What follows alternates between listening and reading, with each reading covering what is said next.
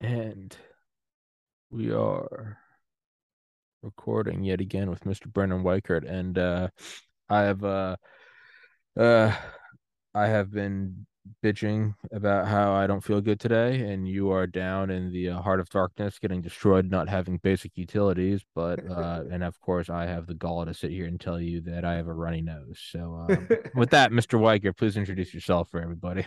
Yes, thank you for having me again. I am Brandon Weichert. You can follow me via Twitter at We the Brandon. I have written uh, two books now Winning Space How America Remains a Superpower. And my second book is coming out in uh, six days Yeah. uh, on uh, the Middle East called The Shadow War Iran's Quest for Supremacy. I have a third book as well coming out with Encounter Books.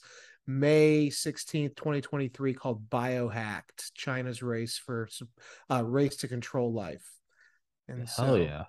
Yeah. So working on the fourth as well, right now. You're a madman. You're a madman. Yeah. The first book is fantastic. well, I need the money, actually. Uh, well, hey, hey, regardless, I mean, hey, you know, I I've done 948 episodes, and it's yeah. one, it's a madman. Two, it's a passion. And three, it's I need the That's money. Right. It's That's right. Tom, how do you work so hard? Well, you know, I I run on food and water and uh, right. shelter. So that's right. Funny little incentive that is. But uh, uh yeah, winning space is great. You and I went over that. Uh, I yeah. think in one of our early episodes. I'll put the That's link right. to the book in uh, the description. And I know that you're. I have it on my calendar. Um, I have whenever I have a guest. I sometimes I get confused because if I have a guest who's has a book coming out, I have them in my calendar, but I'll put it in like yeah. six months ahead. And I'm like, yeah. am I interviewing them today, or is there just do I need to text them about a book? But I know I have right because the focus of this book, if I'm not mistaken, is Iran. That's right. That's right. So basically, the what the whole thing is, and it's in the news recently. Uh, you know, Iran, the Democratic Party, since Jimmy Carter, has been obsessed with basically empowering the radical Islamists of Iran, believing falsely that they represent the majority opinion of Iran and by playing nice with them and normalizing relations with them, particularly the Democratic Party here in the United States, believes that they will create a more lasting, durable peace. Uh, and this is one of the reasons why former President Obama and now President Biden have been so committed to trying to do the nuclear deal with Iran. The notion that if we simply uh, work Iran into the international system like we did with China. We all know how that turned out.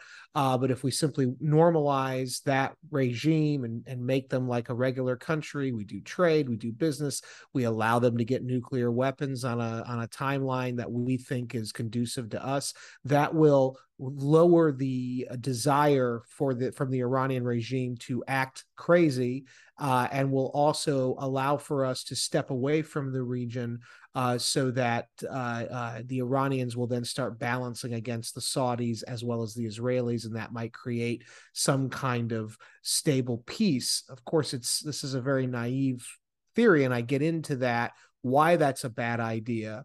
Uh, I talk about in the book the history of the regime. This is not a status quo regime in Iran. This is a revolutionary regime. Actually, there's a lot of similarity between this regime and the communist regime of the Soviet Union. They're both radical revolutionaries. They are sort of, in the beginning, formulated the same way. There's a lot of psychological similarities between Lenin and the founder of the Iranian regime, uh, the Grand Ayatollah Khomeini, who died in the 80s. Um, but basically, this is not a regime that we really should be doing business with and trying to empower because that doing business with them and making them normal will only inspire more radicalism from that regime because they will think we are weak and they will then seek to basically you know run roughshod over the region and so um, the book is all about it's kind of a warning about the dangers of this this push by the Democrats to normalize Iran. It's talking about the threats that Iran poses not just to Saudi Arabia, our ally, or Israel, another ally in the region, but also to us closer to home, because for the last 15 years, the Iranians have really worked hard to ingratiate themselves with Latin American countries like Cuba, like Venezuela. They're expanding now, Ecuador possibly in Buenos Aires in the tri state area, all as a part of a larger plan to better threaten the United States closer to home the way they think we threaten them closer to their home. So that's what the book's about. It's about that quiet, silent war that's gone on since the founding of the regime and some of the dangers of what some of our political elites, like the Democrats, want to do, namely make peace and do business with this regime. It will not end the way they think it will. Don't they throw gay people off buildings? Yeah. Yeah.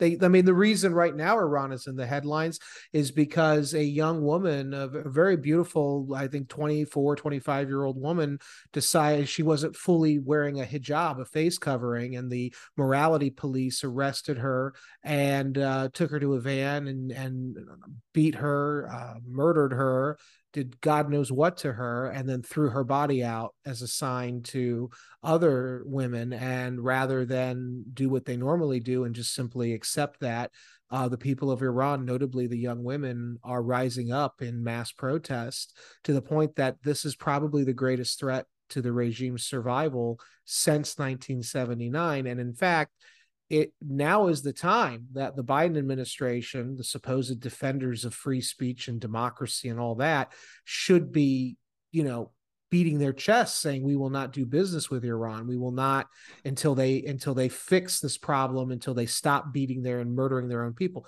But this is the time for some reason that Biden has chosen to make nice with this regime at its weakest point. Normally you want to let your enemies die at their weakest mm-hmm. point. You want to push them over. You don't want to do business with them. So I I understand that like um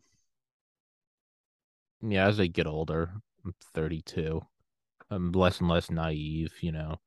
Mm. Whereas 10 years ago if I, you know, someone had said, "Don't they behead gay people?" I'd be like, "Yeah, you know, what what are the Democrats doing?" And it doesn't make it any better now. Mm-hmm. But it's more of like uh I've read enough books and I'm like, yeah, I I get that it's like there's a lot of reality in the world of like yeah, we also killed a lot of civilians in World War II from firebombing. Like it's not mm-hmm. all it's not all you know rainbows and puppies. Right.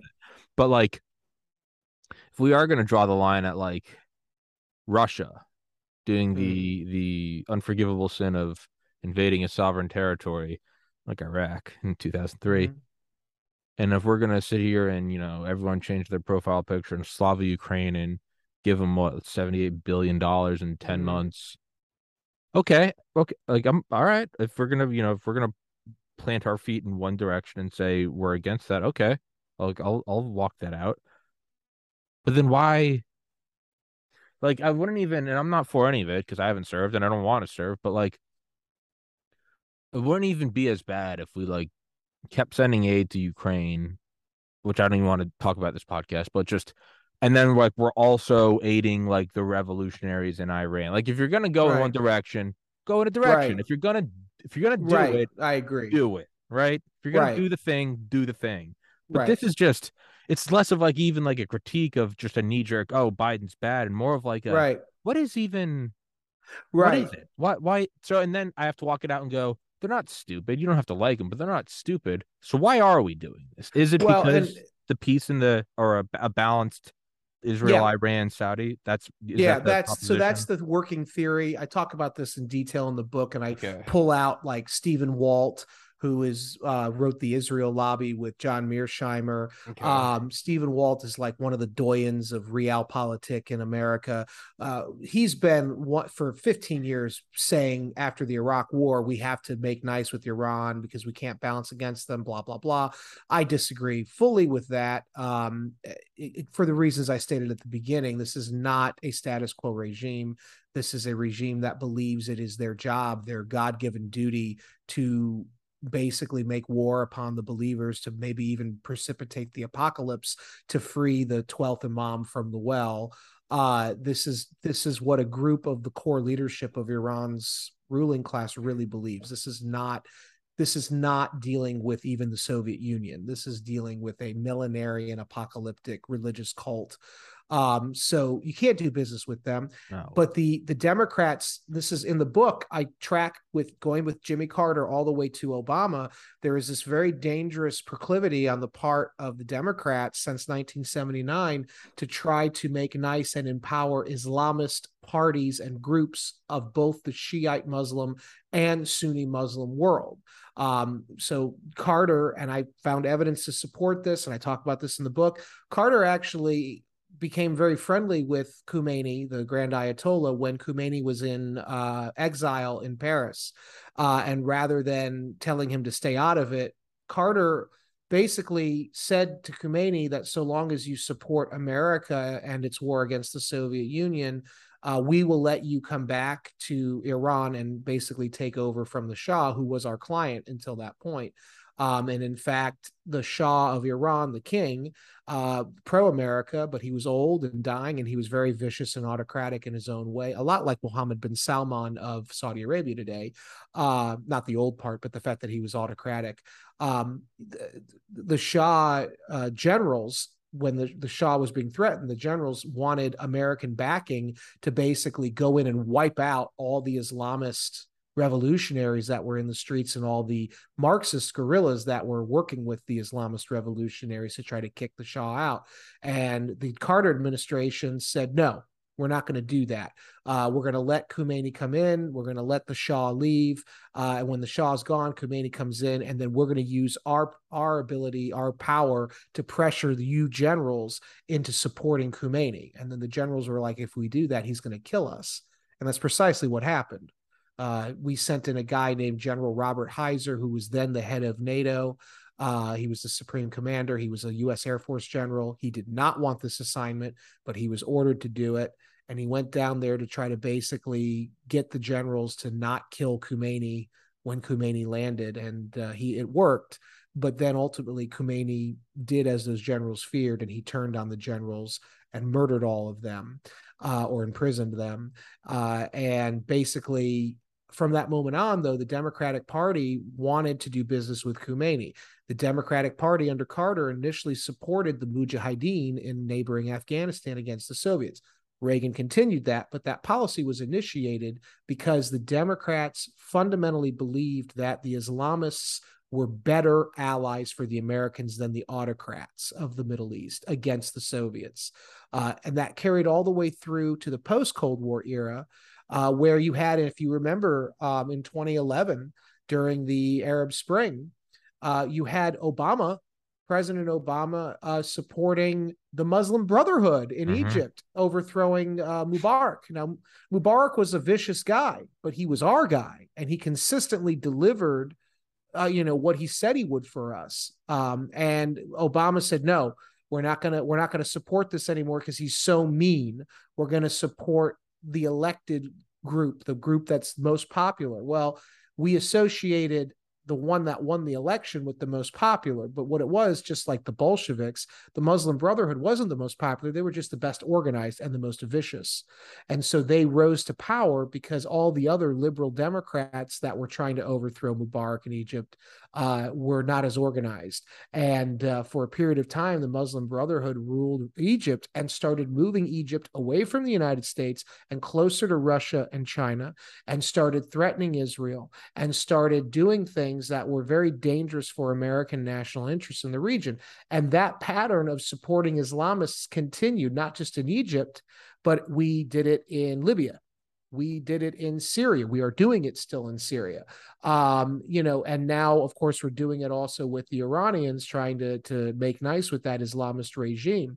And in the book, what I do is I show that while there is a divide between Shiite and Sunni Muslim, when it comes to Islamist parties, there is a linkage. And basically, there was a guy named Navab Safavi uh, in the 50s and 60s who was an Iranian cleric, very popular, well dressed, very well spoken, uh, clean cut, uh, uh, well educated guy, but he was uh, a proud Islamist and he was young Ayatollah Khomeini's best friend.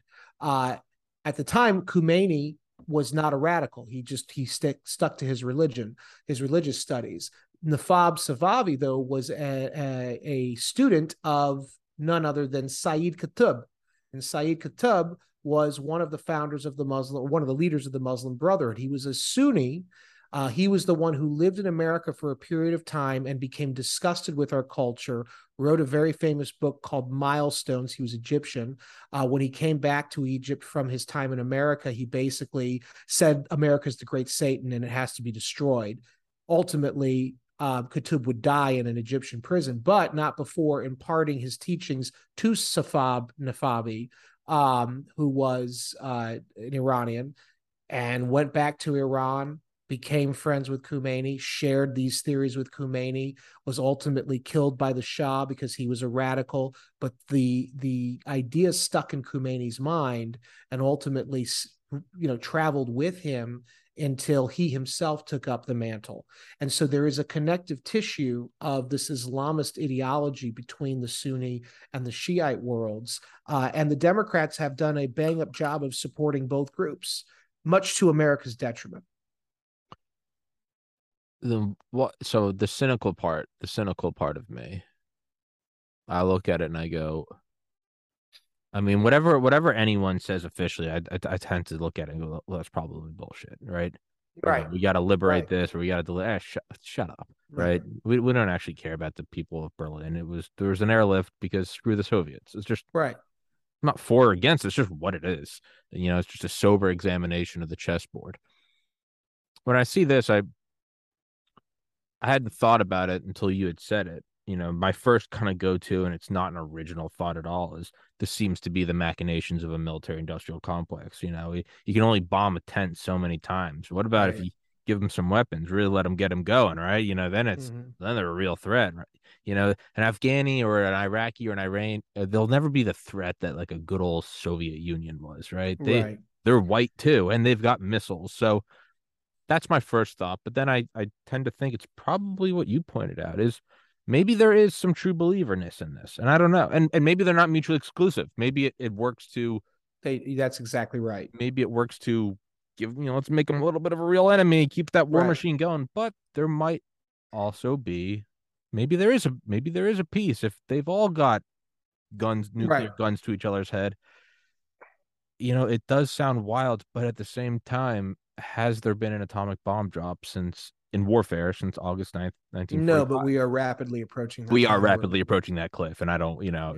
Yeah. yeah. And um, I will I will say that um, the way I and I said this to uh, a few years ago um, the group at Hillsdale their radio show and I'm forgetting now what it was called but um, basically, and I wrote about this at the American Spectator back in 2019. Basically, the way I look at Iran under the the current regime is it's a lot like the Soviet Union was in the 1920s and 30s. It's disorganized, it's still relatively weak, but it's getting stronger and it's getting more anti-American. And so, if we normalize relations with Iran and if we let them get the bomb um, without so much as a pushback from us, um, I believe that what will happen is the same kind of trajectory that happened with the Soviet Union will happen with the Islamic Republic, wherein it starts out as a small, violent, kind of disorganized thing.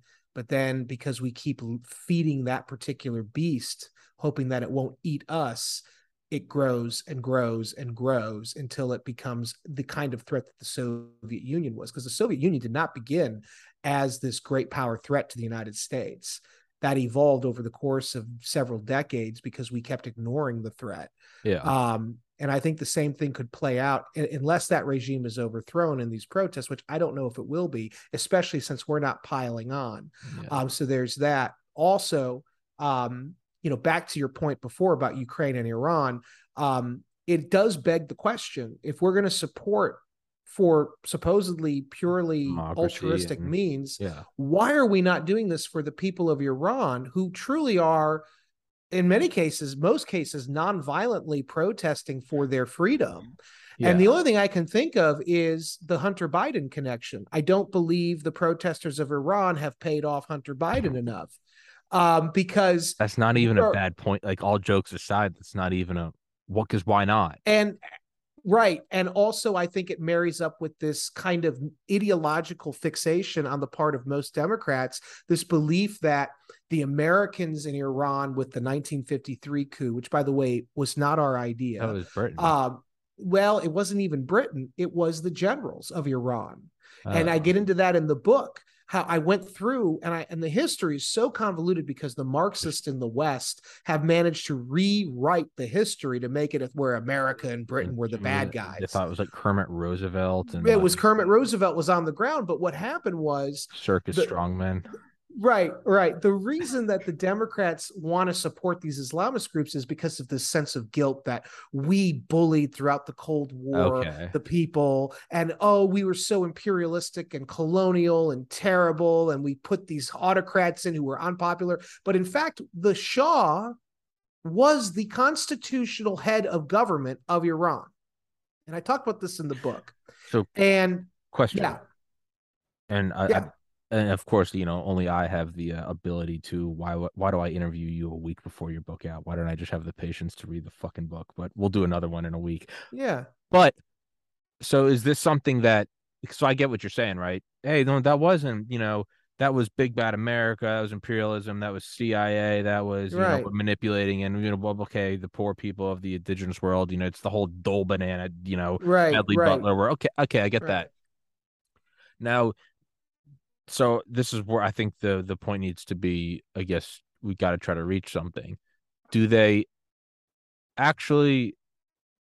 Do they actually believe the the fiction then? That is what we're proposing. That it wasn't the CIA, it was the generals, and thus they are coming from a point of true belief that we have to sort of almost like slavery, almost kind of do like an affirmative action reparations, or are they concocting that story to justify it? In which case, why are they doing that? Is that well? A, when you when you question? say the they, who's the so they so the, so so sorry, I'm not I'm not putting this clear. So so I'm you know I say oh that's because we uh, uh, knocked over their government, and you're saying no no no no no that's what the Marxists are saying to make us look bad. The reality is, is the Iranian generals, right? Right. And so right. we have to go do everything that we're doing today in 2022 to make up for what we did in 53. So my question is are they knowingly perpetuating a lie okay. that that we were involved in 53 no i think the democrats really believe truly it. believe the lie. Okay. Because look at their education. Most of these guys like jake sullivan are coming from the ivy leagues where this is all taught without question. Okay okay. And all the marxists are running our education system and it was going back to the cold war it was a soviet lie that the Americans the, did this the, to the Iranians because it benefited. Yes, um, in fact, the Americans, Kermit Kermit Roosevelt, who was our guy on the ground during the coup, Kermit Roosevelt took credit. Um, and it pissed off the British because the MI6 was saying, hold on a second. Iran was our client. Yeah, that was okay? our BP the, oil, the baby. Generals, British right, petroleum. Generals, that's right. The generals of Iran were so angry because what happened was the socialist pro-Soviet Mo- Mohammad Mossadegh, who became prime minister, decided I want to get rid of the Shah. And therefore, he initiated a coup against the head of government, the Shah, because he knew that the Shah was going to ask him to step down. Okay. And the Shah fled the country because the Shah was afraid that he was going to get killed because Mossadegh was better at political maneuvering than the Shah was. And the general stood up and said, This is BS. The prime minister, Mossadegh, is acting in contravention to our constitution. They phoned the British. They said, MI6, we need your support. Please help us. The British said, We can help you, but we need the Americans as well. So the, the British worked with the generals to create this plan to stop Mossadegh, and then they needed American resources. At which point, very late in the game, the CIA got on the ground with Kermit, and of course, in typical American fashion, Kermit took all the credit at the end and said, "Oh, the British were a sideshow." Uh, yeah, yeah. And so now, ultimately, it blew back because now the British get to walk away like they were really not that they involved and in today's world that's a good thing because the marxists have rewritten our history so much america's always the bad guy. But actually the bad guy was the socialist mossadegh who tried to overthrow his constitutional government because he didn't like the shah. It was a constitutional monarchy. That's what they lived in. It was like britain where there's the head of state the king or the queen. In this case it was the shah. And then there was the, the king selected the you know ask the prime minister please after an election will you represent me in the parliament will you lead our government? And that's what he did for Mossadegh because Mossadegh won the election. But after a while, Mossadegh got too big for his britches and said, "We're going to be a social democracy with myself as the as the leader. I'm going to both be the prime minister and the head of state. We're going to get rid of the Shah." And that's when the problem arose. The Americans only got involved at the request of our allies, the British, and the British only got involved because the constitutional government of the Shah was trying to protect itself from a pro Soviet overthrow. Now, this is the history that no one teaches our people today. It's always America went in for the oil and we did, and that all happened afterward. We kind of reorganized everything uh-huh. afterward because the Americans were like, hey, look, we got to get paid for being involved now. And the payment was we're going to get involved on the oil action as well. Yeah. But all that came after. Yeah. Okay. Okay. So I I get it. So all right, that's and then my main question was is then do they does the left or the Marxists do the Western Marxists tr- is that what they truly believe or I think they do. Okay, my question is maybe I was trying to maybe that's just my own conspiratorial mind. I was like, are they pushing that lie? But they know the truth. In which case, what's the? But then no, that's, that's no. That's I way think off into the, okay. the Democrats are true believers. Um, okay. You have to remember when we and you see this pattern. I talk about this in the book, even though the book is about Iran. I, I identify the pattern you see this in 2011 in Egypt, where you had a group of the Democrats like Hillary Clinton, um, Robert Gates, maybe Biden. I don't remember now if Biden was on their side, but basically there was this big divide in the Obama White House. Do we support Mubarak like we've always done? Do we play it safe? Or do we support the protesters in the street, even though we know most of them probably are going to support or be Islamists and that could usher in an Al Qaeda friendly government? Ben Rhodes and the idealists, uh, you know, uh, Valerie Jarrett, Susan Rice, John Kerry, all of those people in the Obama administration. I guess John Kerry was on the outside at this point, but definitely Susan Rice and them, uh, and certainly Ben Rhodes uh, and Ned Price were all arguing we have to risk it because we don't want to be on the wrong side of history again, as we were in 1953. If we side with the Islamists in Egypt, uh, unlike what we did in 1953 Iran, we'll be rewarded. We will be thanked. Uh, we will be, in the long run, pay off because we will have a government that better represents the people of Egypt uh, than just keeping the autocrat in power. And as it turned out, as soon as the Muslim Brotherhood took power, they ended up shutting down the democratic government that was forming, just like uh, Lenin did with the against the Mensheviks. Uh, the Muslim Brotherhood took power through election, and then they stopped all elections. They took power of the government. Uh, Mohammed Morsi was the president of the Muslim Brotherhood government, and basically he indefinitely canceled elections uh, and started moving the country away. In fact, at one point he threatened to shut down the Suez Canal uh, in the event of a crisis between China and the United States over Taiwan, we would need to move our ships through the Suez Canal to get to the Pacific quicker from the Atlantic and the Mediterranean. And Mubarak, uh, uh, Morsi said, "Now that I'm the president, we will not allow Americans to have access to hurt the Chinese." So this was a big power shift that Obama was letting happen. That was inimical to U.S. interests because of this idiotic naive belief that, well, the Americans have always been the bad guy in the region since the Cold War because we've supported the vicious autocrats. Better to support these Islamist groups in both Sunni and Shiite worlds, uh, regardless of what it does to our near term interests, which, of course, it never helps our near term interests. It's this guilt complex. Yeah. So then, um, I guess the question that we would, the the natural question that's begged is, do they truly believe in Ukraine? Is this a true belief that we're, or is there something else going on? Is there a, is there a lie going on? Just to well, to, to jump yeah. from fifty three Iran. Let's. Yeah. Is there a pattern? And obviously, no. I, I think I think dead, but I genuinely believe most of the Democrats, on some level, more, like ideologically, are in lockstep with what's going on in Ukraine. Sure. And I get it. I also I, mean, I also think yeah. though, I also think in terms of the president, and I have no proof of this, but I, I do think that the fact that his son was on the board of Burisma, Burisma for 10 years, making $50,000 a week for 10 years. I think it was like eight or 10 years. um, think about that money. Yeah, that's and the we, politician we, who's we giving a hundred K to a hooker. Just... Right. We know who what Biden, Hunter Biden's proclivities were. We know what they are. Um, who knows what kind of dirt the Ukrainian government got on the vice the then vice president's son and now the president's son God. going into an election.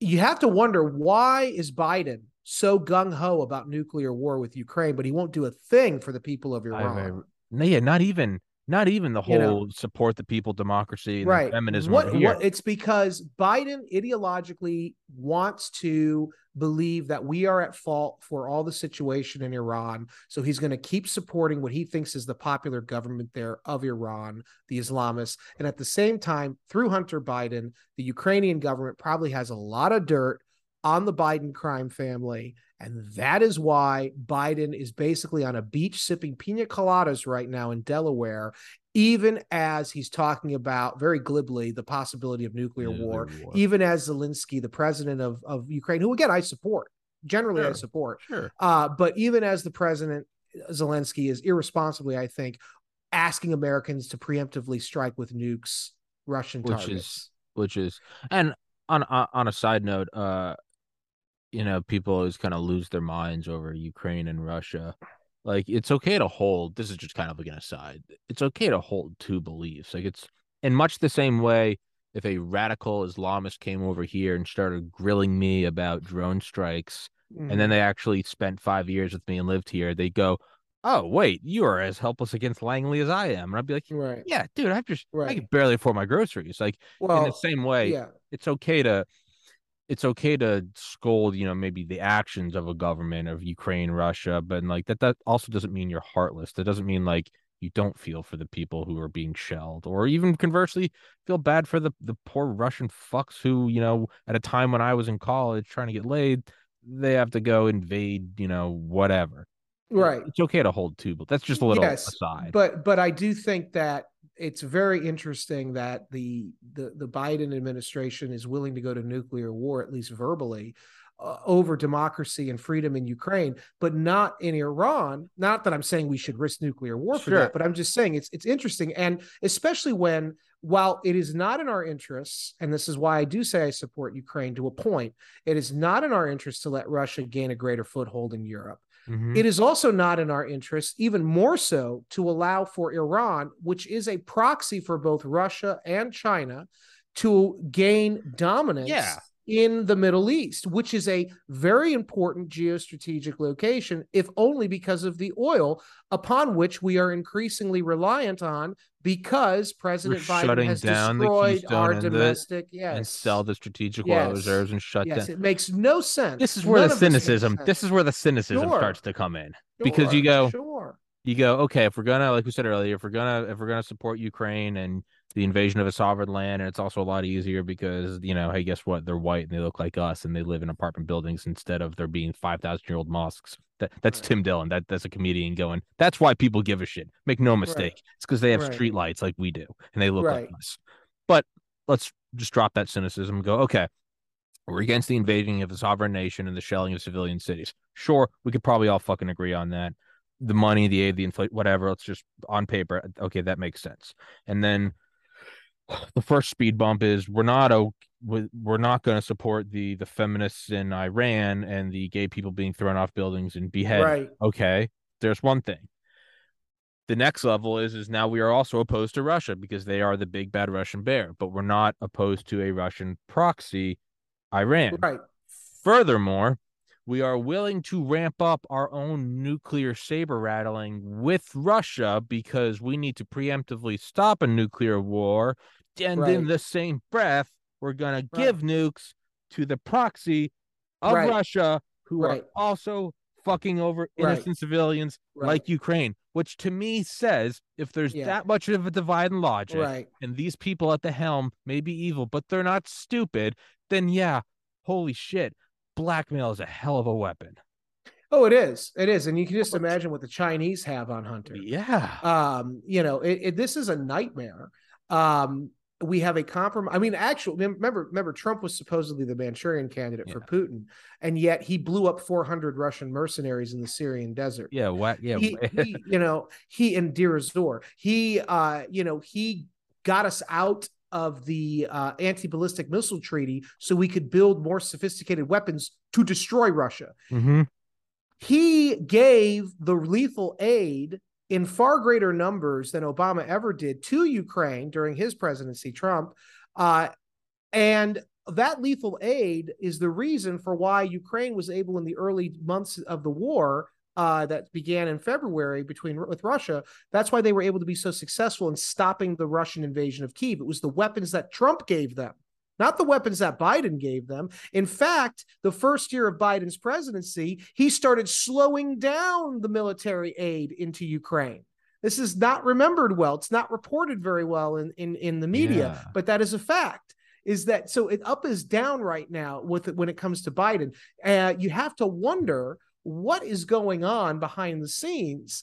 Um, you know, remember, Biden was the guy that authorized the Nord Stream 2 pipeline uh, last year that precipitated. There's a direct line. I think you and I talked about this in one of our previous episodes. There's a direct link between Biden sitting down with Putin last summer uh, at a summit and authorizing removing the sanctions that Trump had put on that pipeline to allow for the finalization of the construction of the Nord Stream 2 pipeline linking Russian natural gas sources with Europe via Germany through the Baltic Sea.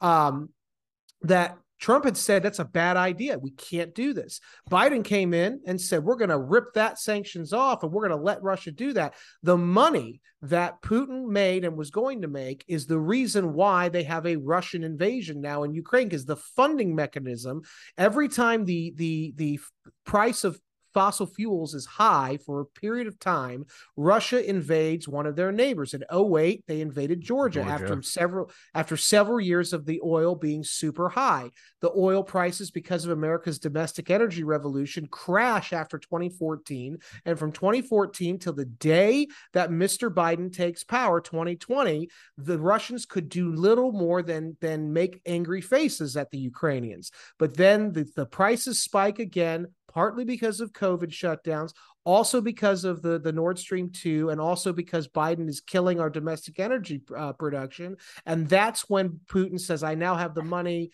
to invest in my war machine and do what I want. And I think Biden's a pushover anyway, and I'm going to run roughshod quickly. Now, of course, it wasn't a quick war. And in fact, you mentioned Iraq.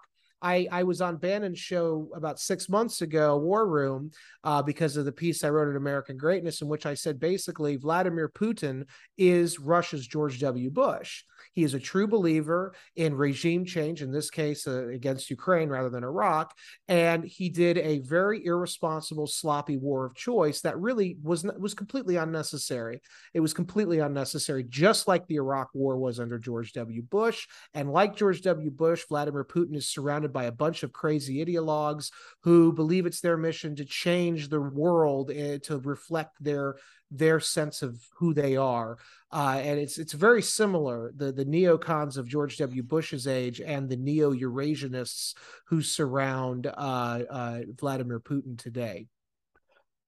I'm really trying to like because I think you and I are both you and I have been both very open about you know support for Trump and dislike of Biden. So, but I'm I'm so I'm, but I'm really trying to not even just fall into that. I'm trying to look at this objectively. Mm-hmm. Well, I am too. Yeah, yeah. No, no, I'm not saying you're not. No, I mean, for anybody listening, people are always like, "I can't believe you tried that." I'm like, I'm sorry for trying to see how other people right think, and um, so I'm trying to think blackmail, right? Because Ukraine and and I Iran are uh at best case it's because of I mean this is a what a perfect control group. I mean now that right. I think about it, and would the reason so maybe we're getting blackmailed by Ukraine to do this, right? And I'm wondering, and who knows, maybe this is giving them too much credit, the current US uh, uh, administration. Maybe we're getting blackmailed by Ukraine. And I wonder if there's almost some sort of like back channel communication with Russia, kind of like there was in 1962. Oh yeah. And, and I wonder if we're like, hey, like, hey, we'll take the Jupiter missiles out of Turkey. I wonder if it's almost like will let your proxy make a ton of ground. So on paper, it looks like we are supporting Ukraine because they've got me by the nuts. But we'll let you sort of make grounds here. Let's avoid thermonuclear holocaust. And it's yeah, not maybe. good. I'm just maybe that's the only thing I can. I don't. I don't of. think there's a lot of back channeling right now. I yeah. think the problem right now is that Biden is on autopilot because he doesn't want to rock the boat with Ukraine because of the aforementioned. I don't, think he's. In, I don't think he's. I don't think he's. I'm not even trying to be fun. I don't. I don't think it's. He's in charge. I think there's. No, I don't either. But I do think that he is on autopilot, particularly when it comes to Ukraine, and his people are as well because they know Ukraine has got blackmail. I also think beginning in 1994 when Bill Clinton forced Ukraine to give up its massive nuclear weapons arsenal. I mean, why would they have done that? That was insane because if Ukraine had that arsenal, even though they were old weapons, that would have stopped the Russians from coming in.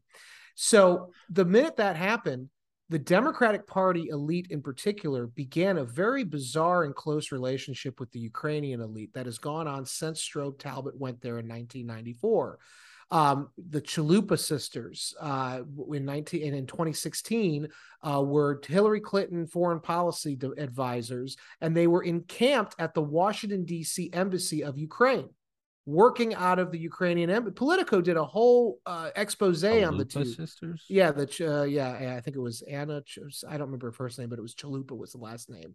Um, and uh, she was and a senior advisor to the Clinton administration, the Clinton campaign. Um, and they were basically ensuring that the Clinton, the Clinton campaign, and what they thought was going to be the Hillary Clinton administration were going to be very, very close to Ukraine because of the relationship that was formed by her husband and the Ukrainian elite going back to the 90s. So the Democratic Party in particular has been extremely close to the Ukrainian elite. And at the end of the day, whatever. Um, yeah. you know, the, the the the the fact is Ukraine was aggrieved. Russia illegally and unlawfully invaded Ukraine. It sure. is not in America's interest to let Russia enter and invade and dominate Ukraine because they will not stop there. We have a we really do have to give Ukraine the ability to preserve their territorial integrity. But at some point we need to recognize that we have leverage over Ukraine and that if we do not exert some of that leverage now, as they're pushing the Russians to the fringes of eastern Ukraine to stop them from totally doing this, what's going to happen is Vladimir Putin will think he has no off ramp. He will know that his economy is collapsing and it is starting to now. He will know that his people are overall opposed to this war, and they are. And if he can't win conventionally, which he can't anymore, he'll lash out. He he will lash out because he knows if he doesn't try to change the conditions on the ground in Ukraine to be able to say, I'm giving you a win, Russia, somebody's going to put a bullet in the back of his head. Yeah. Because he used to be the guy that put the bullets in the back of the heads of other guys. It's it's what that country is built on. That's what it's the Silnaya Ruka. That's the term. He is this. It's the iron fist. Yeah. And when you weaken, then you die and uh, you know that's that's what he's up against. And as it relates to iran i think it's very funny. Last year as in the middle of this invasion of ukraine as putin is letting slip the dogs of war and biden is saying we will not end our support of ukraine um, the Biden administration's meeting in Vienna with representatives both from Iran as well as Russia, hoping that that Iran will be cowed by the Russians, even as the Russians are laughing, saying, You Americans think we're going to do you any favors in Iran as you're beating us in Ukraine. Screw you. We're going to support Iran even more.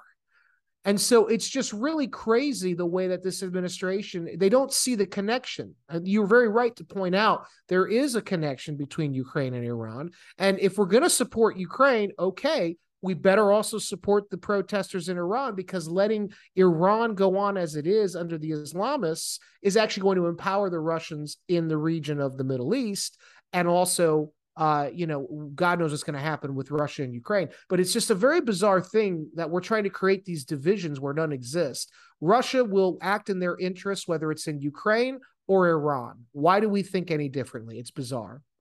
Yeah. I'm just, I'm like, whenever I'm looking at these, whenever I look at these things, I'm always just, I'm always imagining like Google Earth. and I'm just like zooming out and zooming out and zooming out, and I'm trying to like, no, I'm not literally looking at geography. I just mean like, I'm trying to just think of like every book I've read and every like past CIA operation and like even pre-America, just like the rise and I'm always like, what if it doesn't make sense? You know, if something's mm. not hmm. making sense, it's it's something's not adding up right, right. there's always when the when the books don't balance you don't go well that's nifty you go this is fraud right? I mean, right. just two years ago, I was still working at a liquor store. I mean, you count the early morning thing, and you're like, yeah, it says 136, and like it should say 140, and I'm like, I just looked at it. They're like, we're not opening the store yet. Where's that four dollars? And I'm sitting right. there like hung over, like I don't fucking what. And then you go through and you mm. find it. You go, there it is. It was tips or whatever. So when something doesn't make sense, there's fuckery afoot. Right. So I'm trying to the only, so on one hand, I do look at your your hypothesis that it's it's for peace in the area because let's let's now take what we just said. Why would Ukraine give up their nuclear weapons in 94? This would have acted as deterrence. We could take that and go, does that apply to Iran now? Does when you have deterrence, does this lead to more peace? So there's one nugget.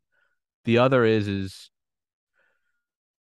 are we fucking in Ukraine? Excuse my French. I know, uh, uh, you know, you're always very clean, and I'm always I sound like a like a moron just swearing, but not in my personal life. I swear okay, like it, okay, it's it's just it's the passion coming out. But are we messing with Ukraine to be sort of set up like a fun house to taunt Russia in their backyard because Russia is in bed with Iran, who is in South America, taunting us? Is it a form of like mutual assured?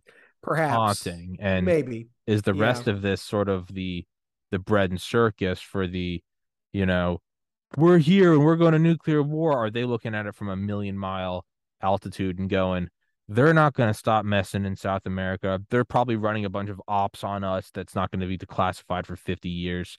And are we just a little and this is this is kind of i guess almost in like a pro biden view.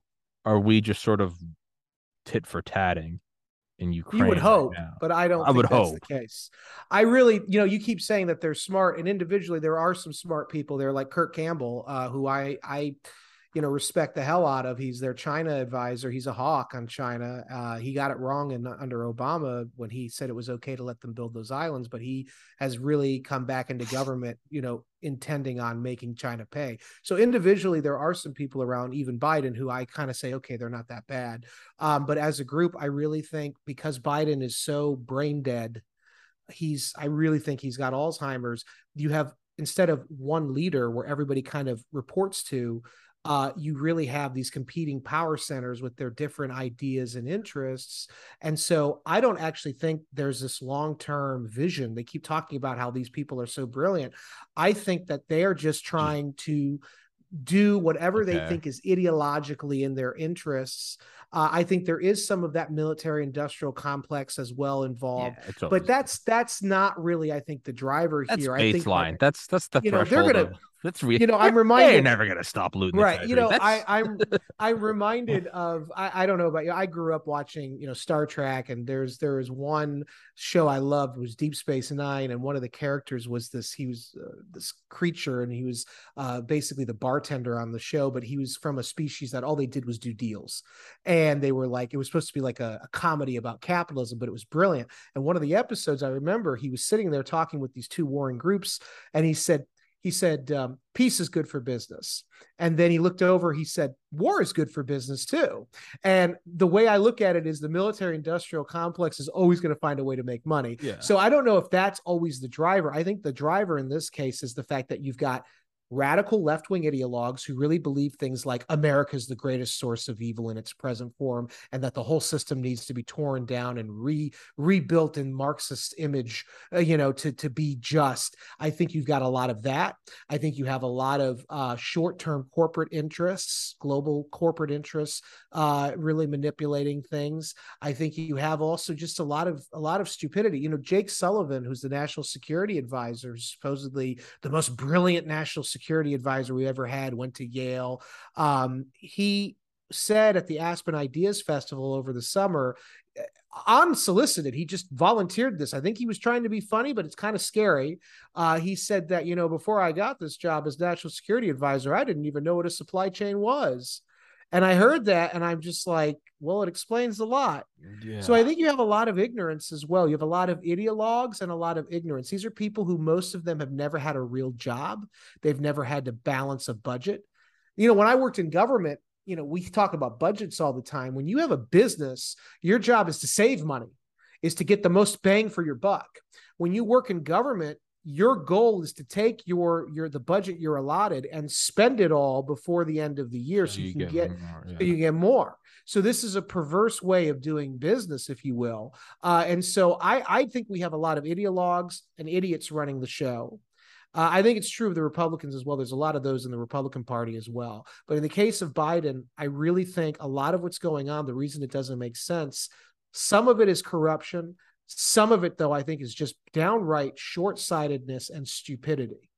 Uh, and the same thing with Carter, by the way. You know, Carter was, for all intents and purposes, from an IQ level, one of the smartest men we've ever elected. Oh, yeah. Nuclear engineer. Uh, he was Hyman Rickover's uh, aide de camp in the Navy, who was th- probably the father of the modern submarine force.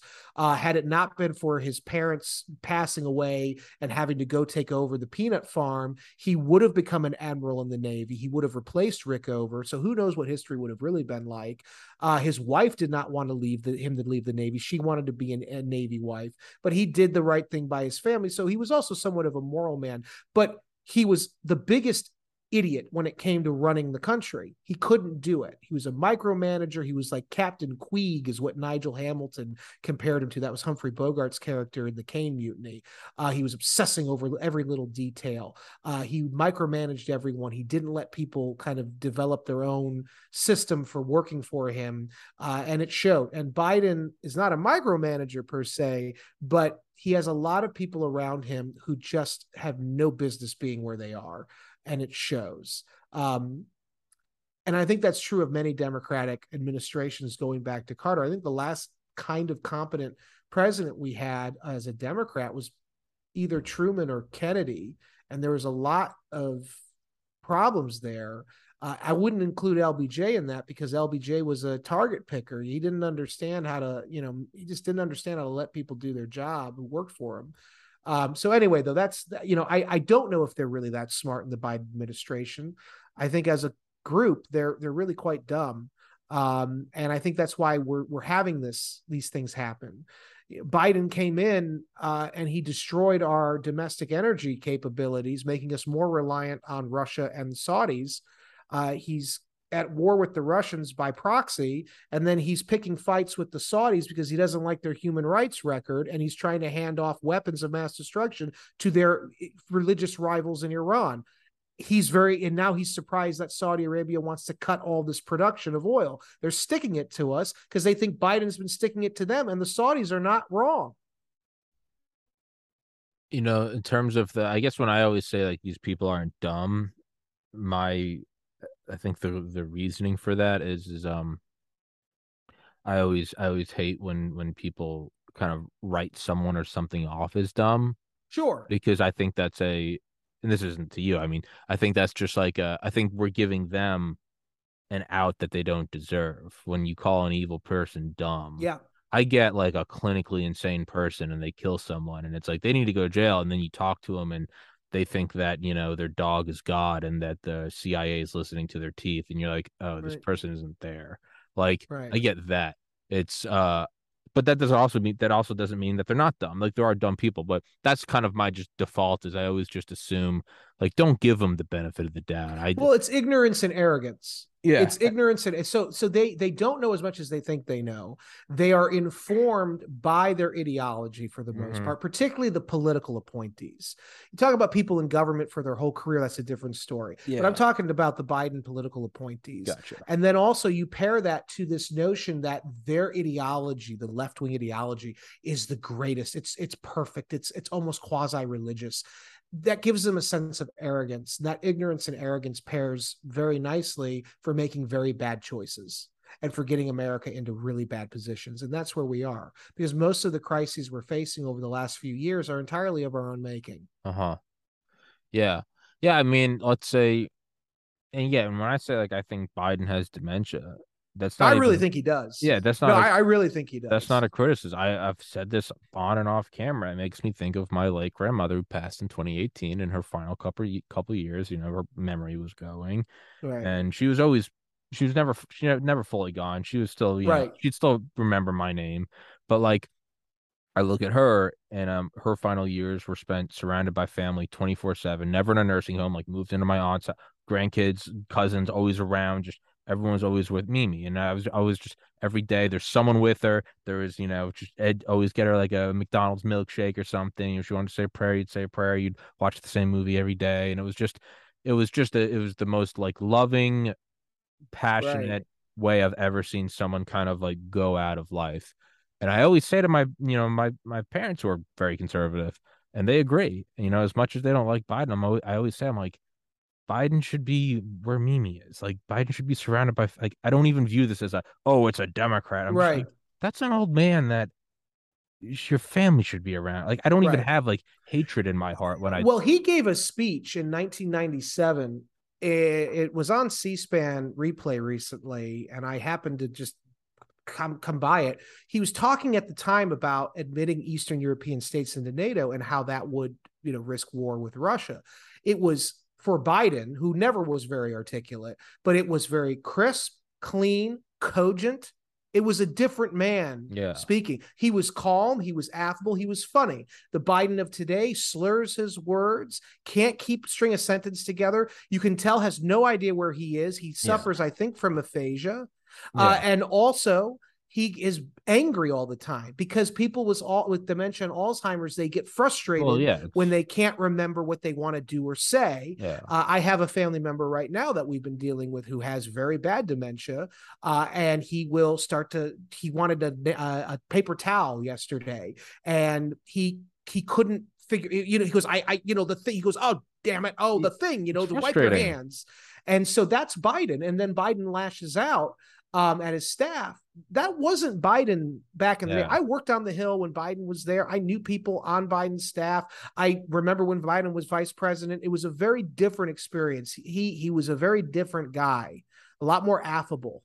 Um, he was kind of like you know you you know the the, the loudmouth guy at the bar that everybody likes to laugh at. Um, now he's an angry old guy who is clearly compromised uh, in more ways than one, and he's supposedly got his finger on the button, and that's very yeah. scary. It's very scary. Yeah, no, and it's it's. I mean, I had a concussion in May, and I was losing my temper because I was just forgetting. Like if I were to be talked for like two weeks, I couldn't even remember the name of the person I was talking to, and yeah, it was frustrating because you're like, you just feel right. like you're like losing like your grip on like the most you know consistent thing you have, like short term memory. But um, that being said, I think there are some really evil people who are looking Absolutely. at the, who are looking at the person we're looking at and going, that person should be surrounded by family, and they're looking at that and going, "Oh, we got ourselves opportunity. we got ourselves a pup," which is yeah. just. Well, I it's mean, also, like, by inner, the way, inner circle of what, hell evil. Well, uh, yeah, but it's also Putin sits down with Biden last well, year before all the, and he's, you know, we have to remember Putin was a trained KGB counterintel. He yeah. was the guy, he was the guy who hunted, he was the spy who hunted spies. Yeah. Okay. So he's trained in a certain way. He went to the Andropov Institute of the KGB. That's where he received his training. Um, now, I know some people who say, you know, his legend is is overstated. Okay, fine. The bottom line is he was received a certain amount of training and experience that makes him a very good read of people. And he knew Biden going back decades because Biden was the Senate Foreign Relations Committee chairman in the Senate. Then he was vice president. He met with Putin throughout the last 30 years. Putin sits down with Biden as president, takes one look at him, and I guarantee you, he says to himself, This guy is not the same guy. This guy is America's Chernenko. This guy is a guy I can push around and take advantage of. And he's surrounded by a bunch of ideological twits who all have their own agenda and who really don't have a keen understanding of the world. Uh, and I can really, I can walk all over him. Now, that assumption that Putin made was partly right, but he did not anticipate Ukraine being as capable as it was at defending itself, which you can thank Trump for all of those years of helping them prepare. But that's another story. Um, you know, and and the same thing with Iran. You, for all intents and purposes, the regime in Iran should be on their knees thanking and begging Biden for make trying to make them, you know, part of the world trading system again, remove trying to remove the Trump era sanctions, trying to get let them get back into the nuclear deal that Obama did that Trump pulled out of that will basically hand nuclear weapons and sophisticated ballistic missiles to the Iranian regime, which they absolutely need if they're to have a shot at becoming the hegemon of the Middle East. But What is Iran's leadership doing? They're bullying Biden publicly. They're mocking him in their media, even as they're expecting him to pay them, give them all that money back that we took and you know when we froze their assets. Where they're expecting him to give them all of these sweetheart deals, and they're making fun of him and they're pushing him around. They're trying to show their people America's not your savior. Look at who they're led by. We are your savior. Okay, this is because Biden is perceived as a weak, doddering old man who's surrounded by weaklings and bureaucrats and eunuchs who will not be able to stand up to bullies, just as it was under the Obama years. And that is exactly what we're replicating. And that is the problem that we're facing. And it's very dangerous because if you let Iran get worked back into the system, even more so than what's going on in Ukraine, I think. The moment we normalize relations with Iran and let them get nukes, Saudi Arabia picks up the phone to Pakistan and says, We're completing that order we put in 2009 for 19 nuclear devices, send them our way. And then Israel's going to be in a position where they have no, they feel they have no choice but to do a preemptive airstrike on Iran's nuclear facilities. And, and Bob's your uncle. You now have World War III. Yeah.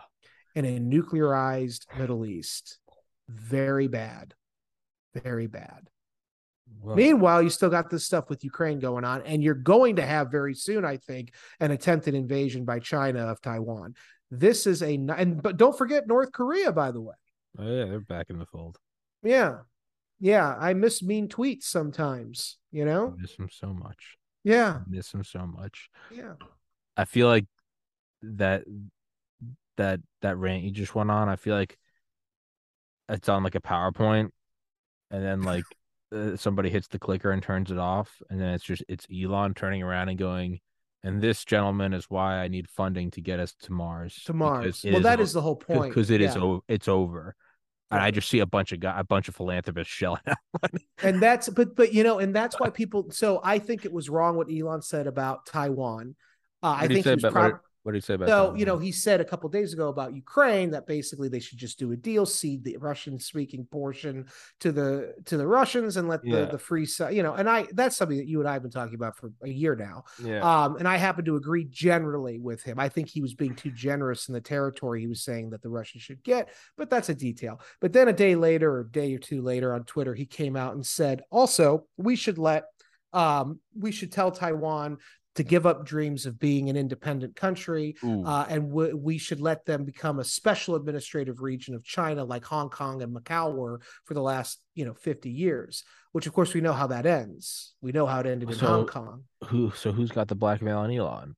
Well, that's a, well, Elon has a lot of business connections with China, yeah. and also the Chinese government said that they're going to make Elon quote pay for what he said about Ukraine.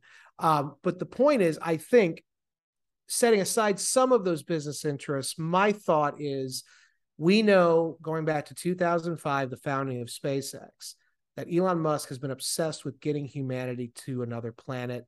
And when he was asked why he's so committed to this, he said, because humanity being on one planet only is a recipe for disaster because either we're going to get taken out by a natural disaster, global warming in his mind, or an asteroid strike, or World War III will go nuclear and we won't have any redundancies out there and humanity dies on this planet in that crisis.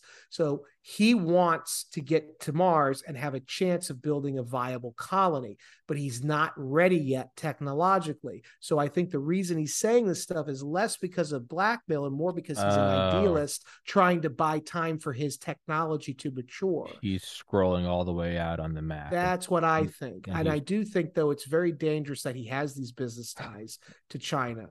Yeah, I mean but he's wrong about Taiwan. He's very sure. wrong, I think. Sure, but I mean, I, am trying to, and I, and again, I'm a, admittedly an Elon fan, so you know, as am I. I yeah, so giving yeah, him praise. Yeah, yeah, yeah. I know. Yeah, I know. So he I doesn't return my emails, but you know, hey, I doesn't return there. mine either. Listen, I mm-hmm. understand, and I didn't write a book about him, but like, I do, I do kind of get that where it's almost like but yeah, you're doing business with China, and I know you're trying to like you know bide your time and mature your technology and continue stacking the money to get us to Mars. Just devil's advocate for Elon, he might be saying like, I don't care if it's a Chinese world or an American world.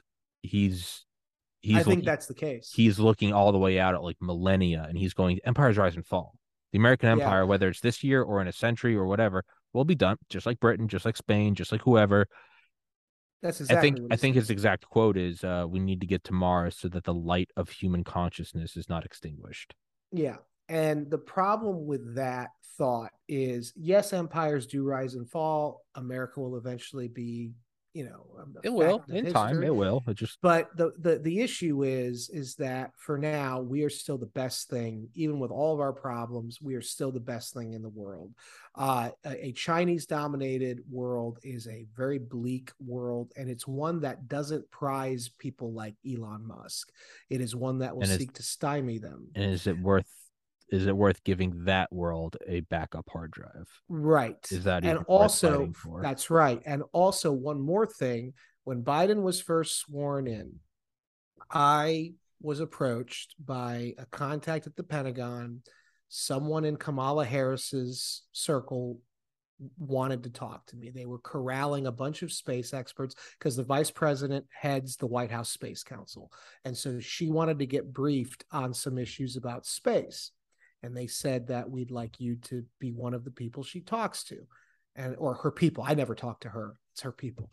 And i said okay but you do know they said we read your book everybody knows you're a trump guy but you are one of the leading authorities on national security space policy.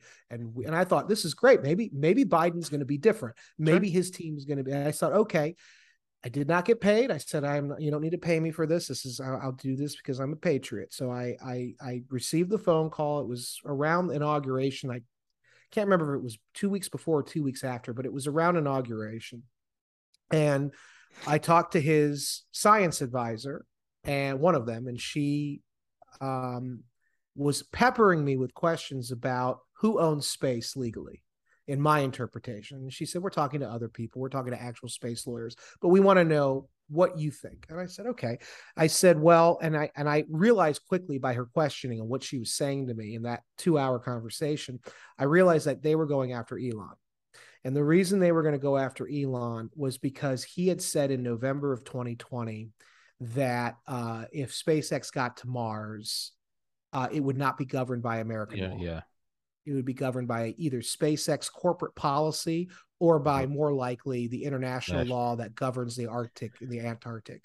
And that was disconcerting to many people, including myself, because SpaceX survives because of US government contracts. Mm-hmm. So, on some level, Elon Musk is obligated, I think, sure. when and if he does get to Mars or anywhere else in the solar system and creates a civil or you know a colony there in my opinion he is obligated he's duty bound to create a system that is predicated on US law Furthermore, US law is the most business friendly, even still today with all the regulations.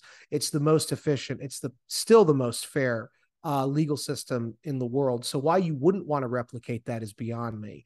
Um, but from a, a, military perspective, it's very dangerous to allow for an, um, a company that's based in America that is increasingly a, a, a, an important component of America's national security construct to then basically freelance in the solar system.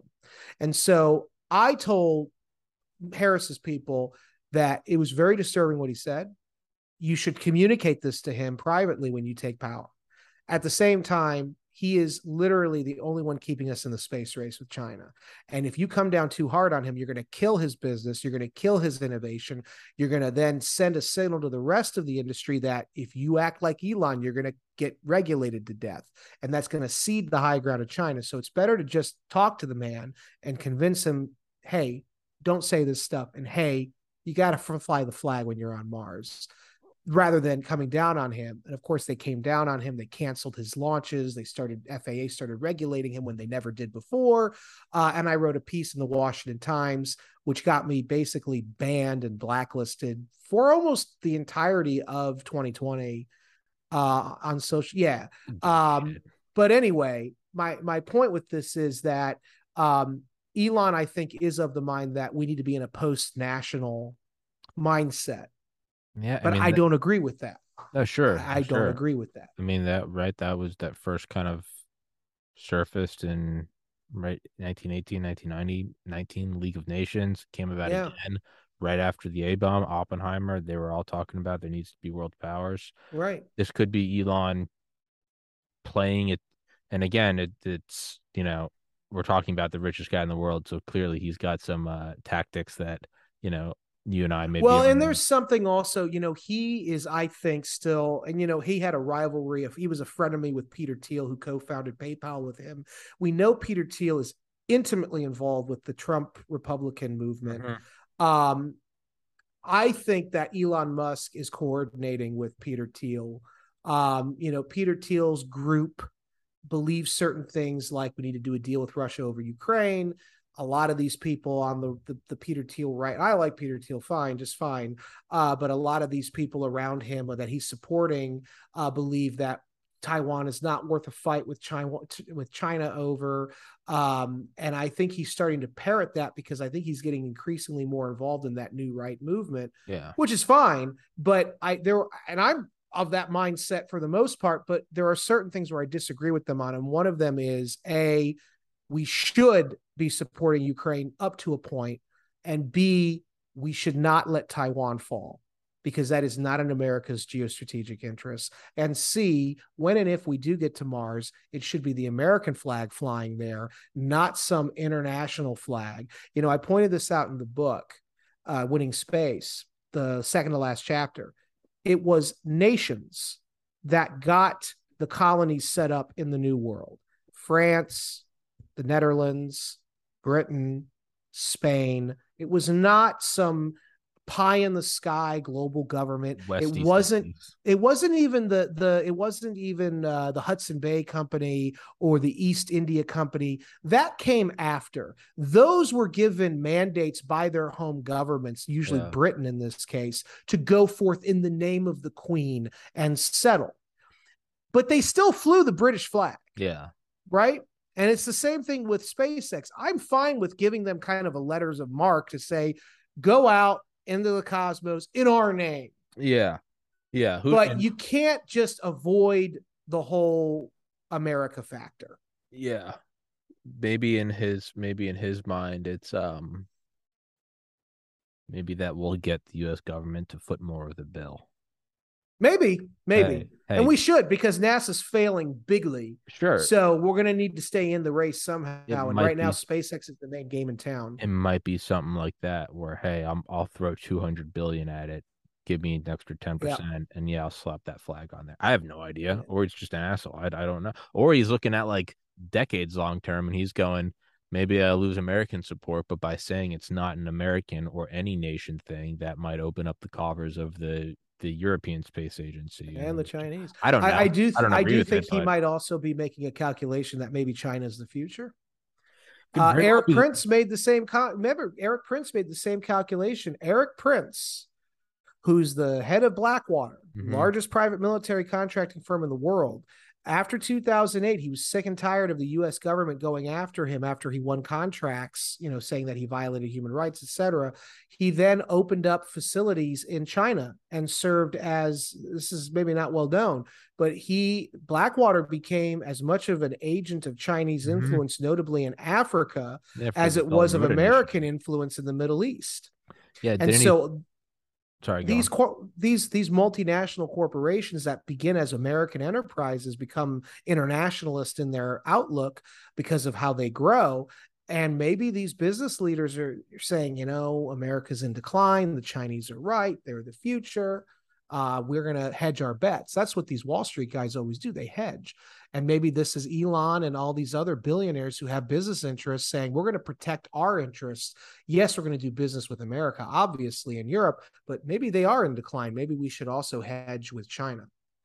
Yeah, yeah. Didn't he make uh, Frontier Services, and they're mm-hmm. working with China for Belt and Road Initiative? Yeah, and then yeah, there's some people that think that that is like a U.S. intel operation. Hopefully, hopefully, hopefully, get, get close. I, I mean, look, overall, I'm a big fan of Erik Prince. Uh, Erik has written for I'm the same publication I do. And trying to get him uh, for two years, not working. He's great. I've I've never met him personally. We we know a lot of the same people through the Institute of World Politics.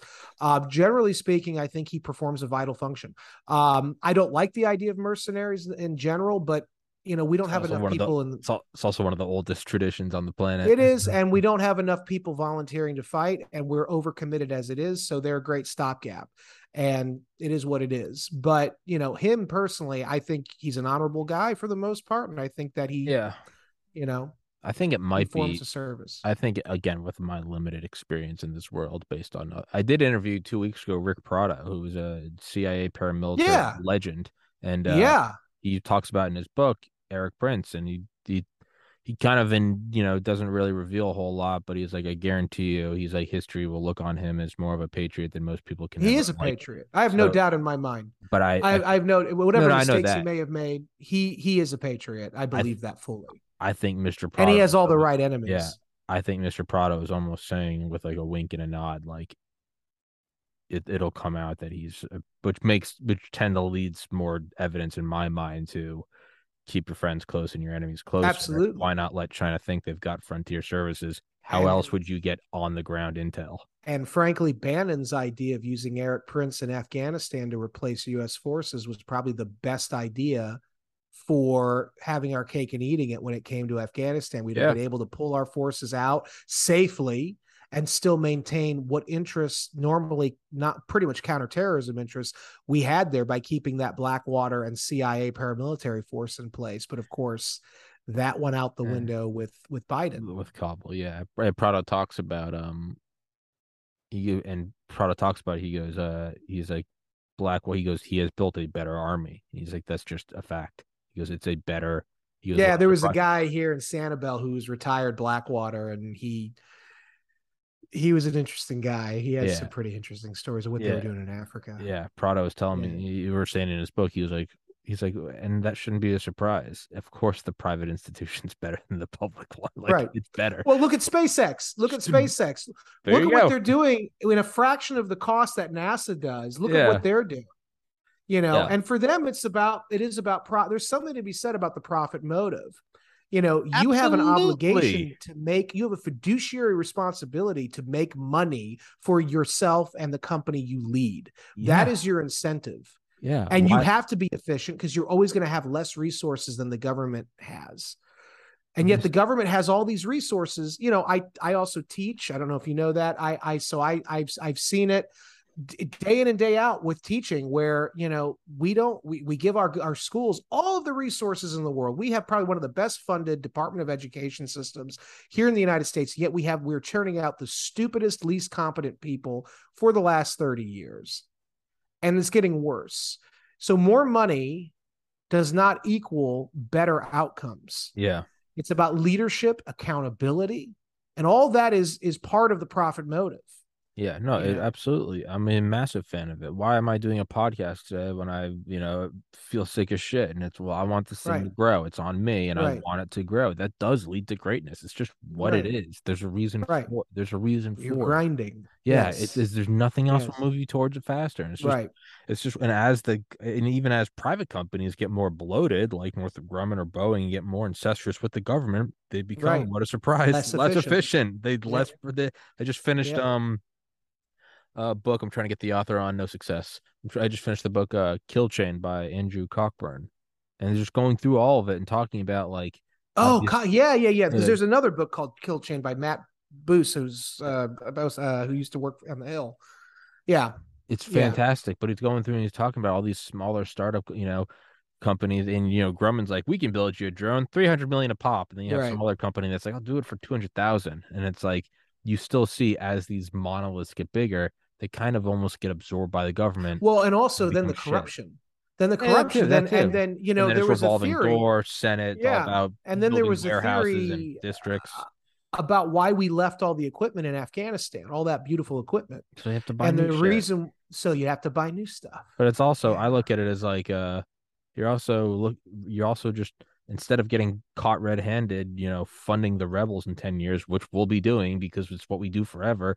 Why not yeah. preemptively fund them? Just give them a bunch of MRAPs. Right. When you need them, right. there it is. It's yeah. That wasn't us. That was the last administration, and then the game right. keeps going for.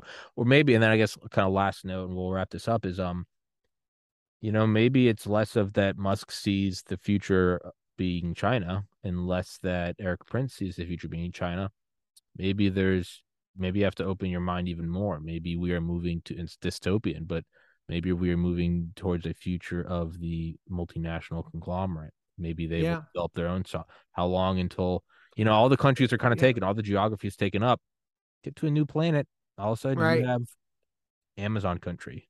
And right. Well, think about Alien, the the move, the first and second Alien, right? They had they that move. corporation Weyland uh, yeah. something. It was all about corporations jockeying for dominance in space. And how is that really any different than nations? Right. It's just it's just right. a different name. If any- another thing, another thing that these these rich businessmen might be trying to do with China is particularly people like Prince and SpaceX, Musk, they have all these contracts with the government. They're very exposed to the US government and its whims. One day it's giving it contracts. The next day they're trying to destroy the business because they don't like Elon Musk or they don't like uh, Erik Prince's politics. Uh, maybe, possibly, the reason they're doing more business with China is because they're they're trying to insulate themselves. They're trying to protect them, saying, "Hey, America, if you're going to try to kill my business because the new president doesn't like me, well, I'm just going to do business with your rival in China and screw you. It might be as a yeah form of like inducing self defense. Yeah, like yeah. hey, don't fuck with me. Right. Yeah, it might be a form. We might be witnessing the. It's not that. Yeah, it might be the witness of nations as an idea are following. Yeah, it might be, and that's not that's not a good. But it's also, no. I mean, you know, this is kind of a dark pill to swallow, but like if we're talking about how much more efficient private corporations are, yeah, you might start to have, you know, America Inc. and it might be a yeah. lot better than America. So Maybe America's but better than socialist countries. It's, yes, it's, but at the same time, you have to be careful because remember what Carl, right? Remember what Carl Icahn said about ten years ago. Carl Icahn was railing against corporate structures. He said it was the last acceptable form of feudalism in the West. Yeah, the hierarchical yeah, nature. No, no, you're not wrong. And, so, and, as we just saw yeah. with vaccine mandates, like, hey, you know, maybe yeah. the whole lockstep thing isn't good. Yeah, I don't know, man. Whatever it is, it's sure as hell not boring whatever the hell, no. whatever part of life we're in right now in this moment in human human history, a little spicier than I'd like it. yeah, it, I, God damn, it's fun. I kind of miss the simplicity of the Cold War. Yeah, I, I wish there's nothing. lived that. Me too. I, and it's my favorite. like I got the tail end of it. I got it's, like the last eight yeah. 80s. I got. I didn't even. I was born in '90s, so I'm like, yeah, I'm like, it's yeah. maybe that's where my roots are. But yeah, well, the '90s were definitely phenomenal. But yeah, you know. yeah, who knows though? Maybe you know, I can't help but think that in like 80 years, people are like, "Fuck!" I was I wish I was I was I wish I was alive for the 20s. The Roaring 20s, no, the even cooler ones. Like, no, I think it's I think it's going to be the Raging 20s. Yeah, it might it be. I mean, but we also got these yeah. just almost trillionaires. Like, we're gonna go set up another planet. Like, we're living. Yeah, they're gonna leave us behind. yeah, we're living in a wild moment. Like mm-hmm. fuck the Wild West. No, we're going true Wild West. Yeah, like we're going to another planet with different mm-hmm. gravity. Like yeah. you don't even yeah. forget saloons. Like we don't even right. know what the weather is here. Like that's right. The, st- the nighttime right. sky is different. Can't breathe properly here. Right. Wild West. I mean, I don't. Well, I mean, it's not like I'd just rather it be us than the Chinese. A hundred percent. That's a hundred percent. You know, I'd rather us kind of not be here, but we are here, and mm-hmm. uh as far as I know, I don't have access to time travel. So instead of complaining about it, I'm gonna try to just take it on. Just take it on head on. Yeah. Whatever this thing is, this this ride is getting wild. Um mm-hmm. Mr. Weichert, I'll put your Twitter in the Thank description. You, Links to all your books. You. Um, I'll text you right now before I forget, and we'll set up another episode for the book. Yeah, yeah. And um, yeah, man. Thank you so much. Always a pleasure Thank talking you. to you. You always uh, yes, sir. you always get, keep my head spinning, and for everybody watching, that jacket, that fucking, it's it, it, it, fits, it fits. Thank you, Mr. Brandon Weichert. Thank you so much. Links to your books will be in the description, Twitter, website, all that good stuff. Go follow him. Thank you so. much.